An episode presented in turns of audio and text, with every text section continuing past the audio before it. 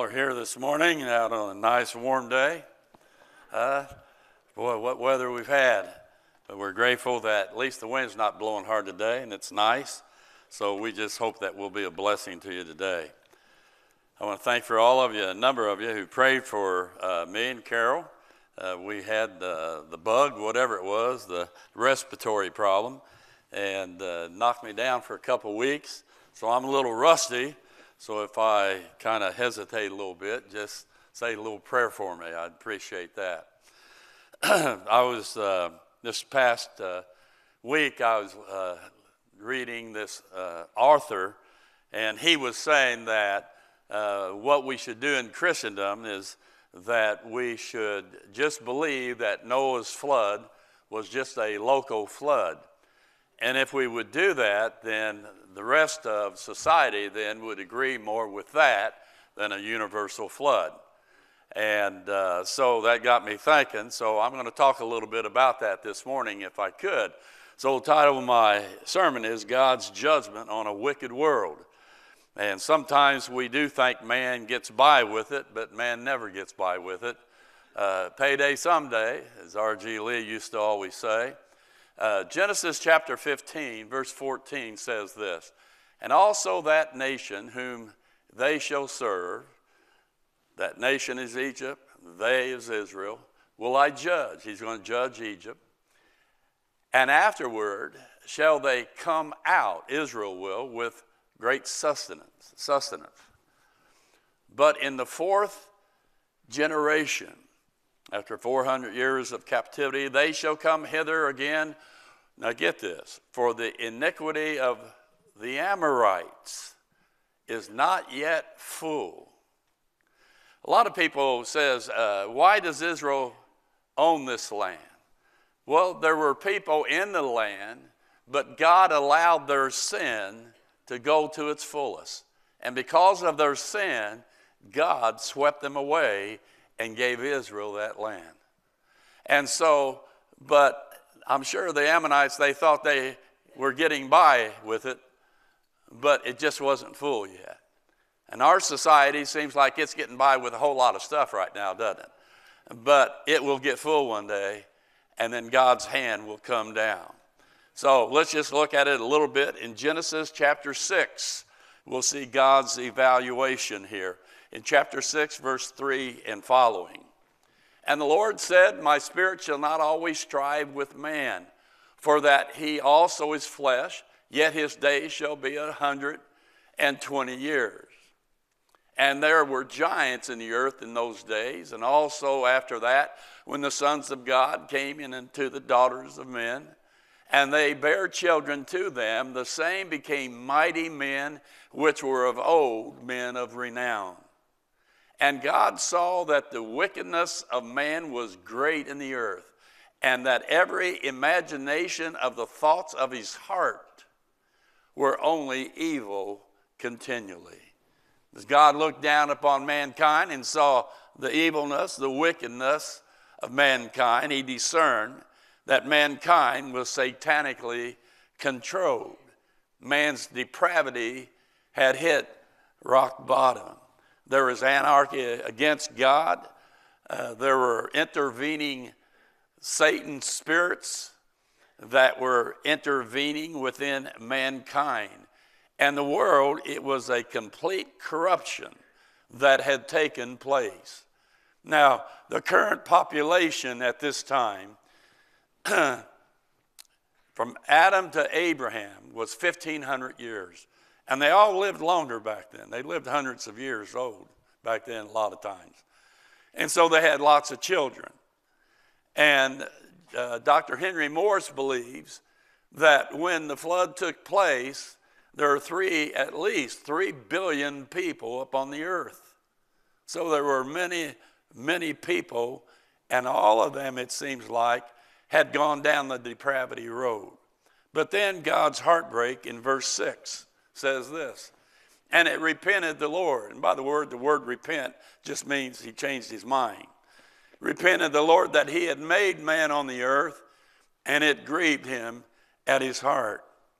Man's sinfulness so grieved God that he changed his mind, not his character. He changed his mind in how he would deal with man because the man sinned. And it would be conditional upon how man responded to God. But they hadn't responded very well, had they? So in verse 7, he says this And the Lord said, I will destroy man whom I have created from the face of the earth, both man and beast, and the creeping thing, and the fowls of the air, for it repenteth me that I have made them. There we see God's justice there. He decided to terminate mankind. Since God had made man, he had the right to take man out if he wanted to. But even before the flood, God had had a door of grace open. But the problem was, man would not believe in God. And as a result, they never walked through that door. In verse 8, we see God's grace. He says this But Noah found grace in the eyes of the Lord. Out of all the families of the earth, a partial part of one family, Noah's family, was the only exception. And there's no question in my mind that Satan wanted to destroy everybody, including Noah and his family. But God protected him and kept him safe. Now, the word grace there in that verse, that's the first time it's mentioned in the Bible. And it's the favor of God upon a person. For by grace are you saved.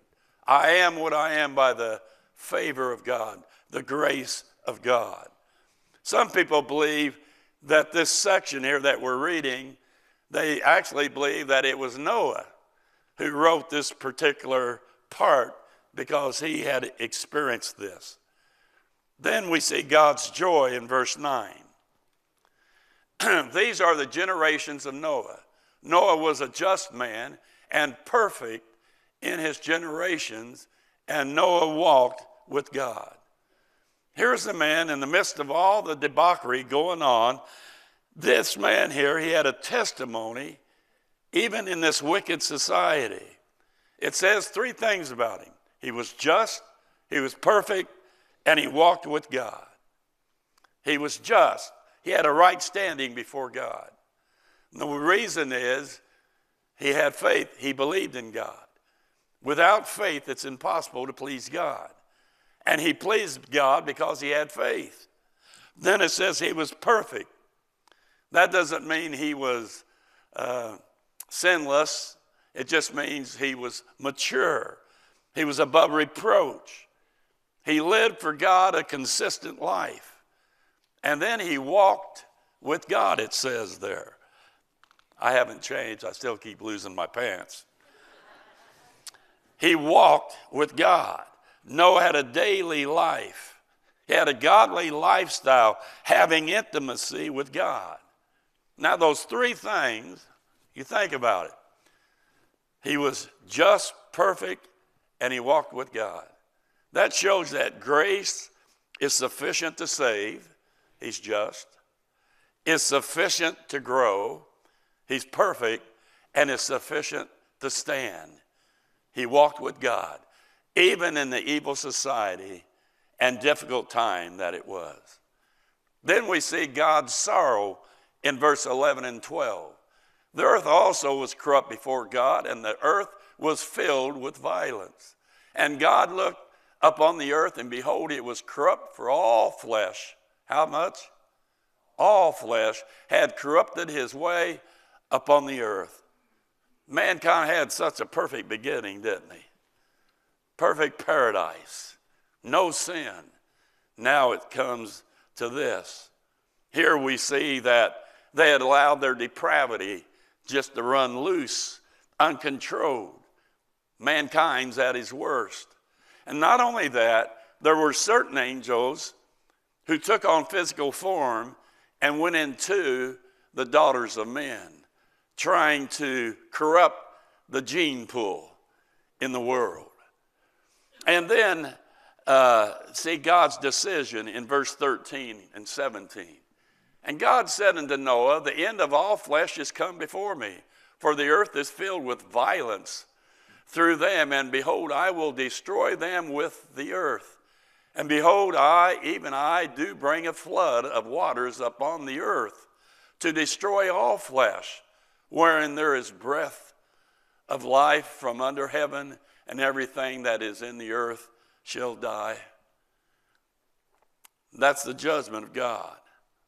You know, mankind can only mock God so long. And God said that's enough. I don't know how much longer He can take America. You know that? But one day it will be over. But even though they're mocking God, yet still God showed His mercy. He showed His mercy to the family of Noah. Now, Noah at this time is about 500 years of age. I believe he had lots of children personally, but he only mentions his three sons. And in this area, I believe it's because they were the ones that believed. Here he has, it's counting Noah, his wife, three sons, and their wives. Eight people out of three billion people. And this once again reveals how wickedness had infected even Noah's family members. But God still showed mercy. Chapter 6, verse 18 says this But with thee, Noah, will I establish my covenant, and thou shalt come into the ark, thou and thy sons and thy wife, and thy sons' wives with thee. And then 1 Peter chapter 3, verse 8 which sometimes were disobedient when once the long suffering of God waited in the days of Noah while the ark was being built, uh, preparing, wherein a few, that is, how many? Eight souls were saved by water. So God showed mercy to these eight people. He also showed mercy to the rest of the world. you know, God, He gave the world, when he decided to destroy the world, still 120 years for them to believe. Isn't that amazing? I'm going to destroy the world, and he still gave mankind 120 years. Chapter uh, Genesis 6 3 says this. And the Lord said, My spirit shall not always strive with man, for that he also is flesh, yet his days shall be 120 years. That's generally taken, that's how long it took for Noah to build the ark. But it was important 120 years of God's mercy to mankind, even after he decided to destroy an entire world. Now, I want you to see God's global universal flood. In chapter 7, verse 11 and 12. In the 600th year of Noah's life, in the second month, the 17th day of the month, the same day, were all the foundations of the great deep broken up. That's all underneath. And the windows of heaven. Now remember, back then they believed there was a water canopy around the earth. And that's why the earth was a paradise. It was warm everywhere up on the whole earth. And he broke those waters up. They came down, and the waters from below came down. And it states, and the windows of heaven were open, and the rain, and the rain was up on the earth 40 days and 40 nights. Now, a lot of people, what they've done, they've tried to make this a local flood, like I said a little bit earlier on. But the Bible says otherwise, doesn't it? Let me give you some reasons why it was not a local flood. Number one, the need of the ark. If only local, why did Noah need to build the ark? He could have traveled to escape. He could travel at least 12 miles a day, pretty simple. And in six months, he could have gone 2,000 miles. In 120 years, he could have gone around the earth a few times. He, so why need an ark? Just travel a little bit if it were local. Number two, the size of the ark was big enough to carry all the different kinds of land animals. If only a local flood and local animals, the ark didn't need to be that big. It could have been much smaller if it was just a certain locale. Number three, the need for animals to be on the ark. If it was just local, why did God send the animals to the ark to escape death? God could have, if He wanted to, send the animals to a non flooding area, right? He could have sent them there. Uh, or if it was just local, he could just allow those local animals to die, and animals of the same kind elsewhere could have reproduced without any problem. But notice Genesis 7 9 says this There went in two and two unto Noah into the ark, the male and female, as God had commanded Noah. And in the next verse, I didn't have it on there, it showed that God sent the animals to the ark. Noah didn't have to go collect them, God sent them to him. And so I think it's just uh, ridiculous to think it would be local. Also, the need of the birds to be on the ark. If it was a local flood, they simply could fly to a nearby range. Birds can fly miles away. And then we know the judgment was universal. It was God's judgment upon all flesh, right? All men's sin. Now get this, don't miss this. If it were just local, the multitude of sinners outside the flood zone wouldn't be affected and their sins would not have been judged if it were just a local flood. But God said, I'm judging all flesh all over this world, did He not? Jesus even said in Matthew 24 37, But as the days of Noah, so were also the coming, shall also be, uh, shall, I can't speak, the coming of the Son of Man be. For as in the days that were before the flood, they were eating, drinking, marrying, giving in marriage until the day that Noah entered into the ark. And they knew not until the flood came and took them all away. So shall also the coming of the Son of Man be. That right there is a prophetic future judgment at the end of the tribulation. But he's showing that Noah's flood was not partial, but it was total. And when God returns to the earth one day, it will be total judgment again. The water's depth. If local, how could the waters rise 20 feet above the mountains? Genesis 7:20 says this. 15 cubits upward did the waters prevail and the mountains were covered. Do you know that water seeks its own level?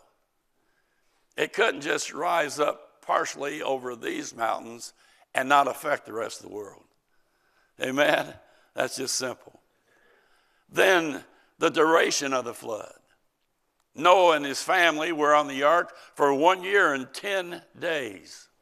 Chapter 7, verse 11. I know I'm giving you a lot of verses, I'm sorry.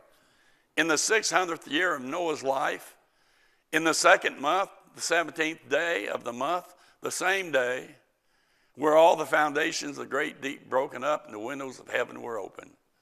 And then chapter 8, verse 13, and it came to pass the 600th and first year, in the first day of the month, the first day of the month, the waters, go on and say it, guys. Can you turn it? Well, they receded, okay?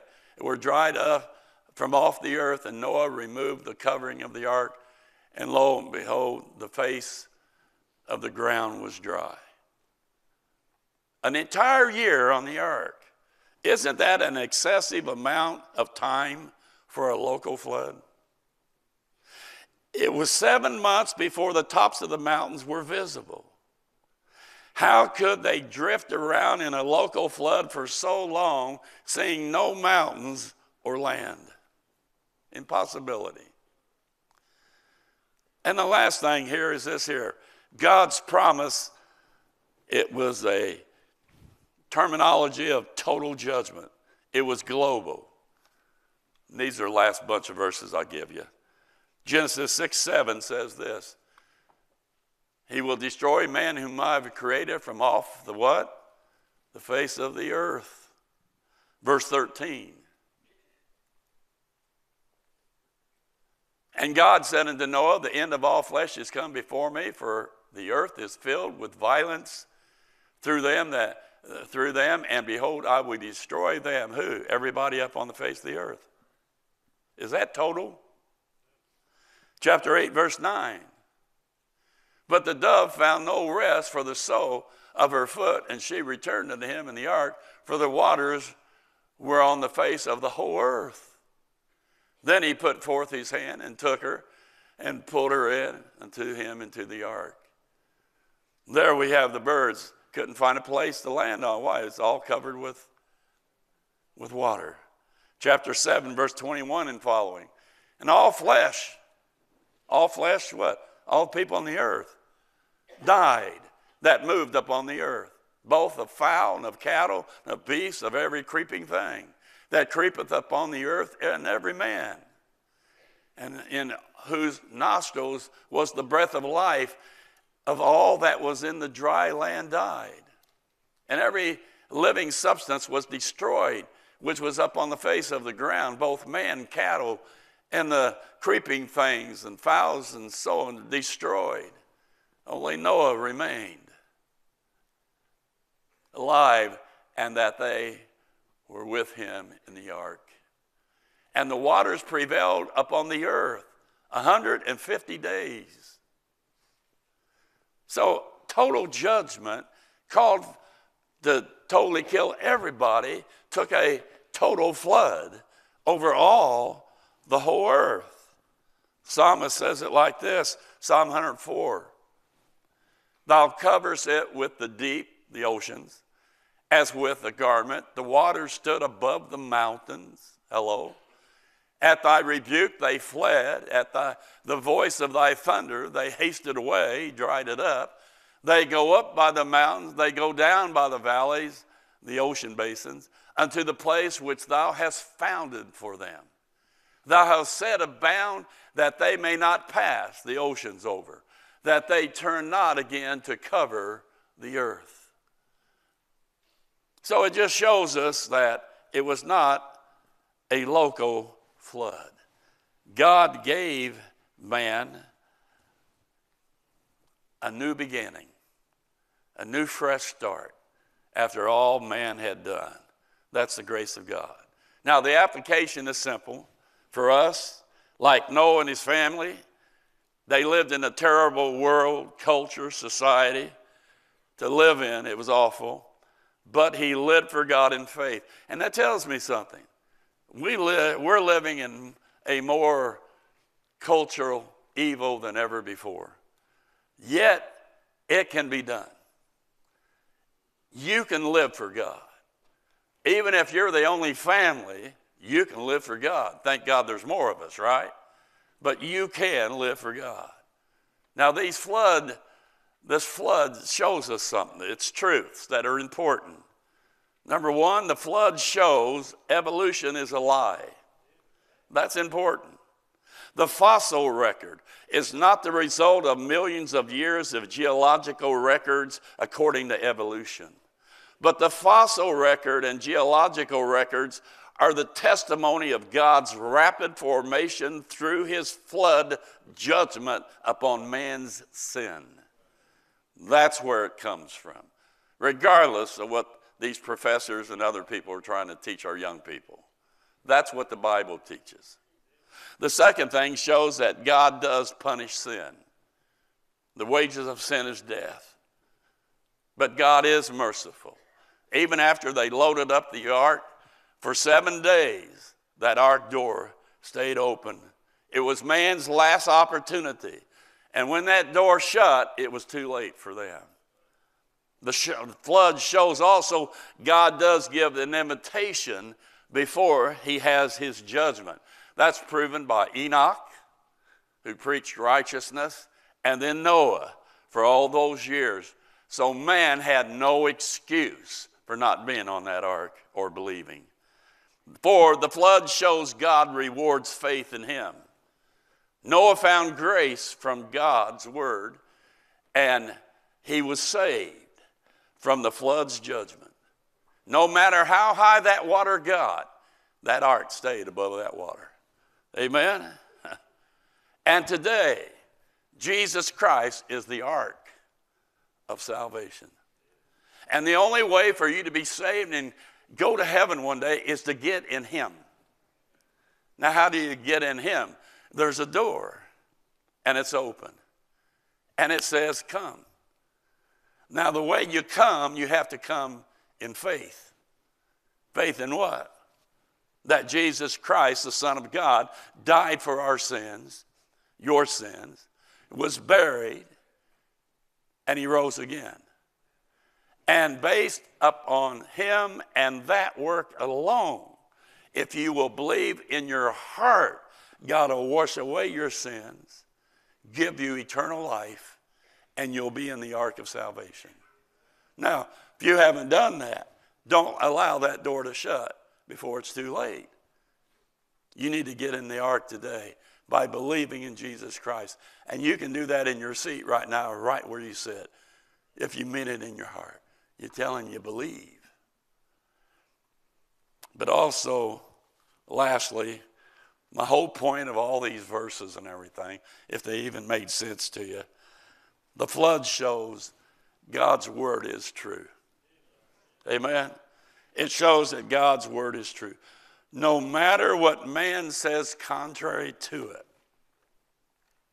you can take this book, the Bible, and you can take it to the bank. you can believe it for your eternal soul. What God says is true. And if man says something that is contrary to what God says, trust what God says. We've just seen is a worldwide flood easily. Many verses there. And so when you hear all these other things, don't get all shook up you know, four billion years ago. Uh, not gonna, it didn't happen that way. Just trust what the book said. You see, what they're saying is God's word is untrue. Thus, God's word is not the authority. What I say is the authority.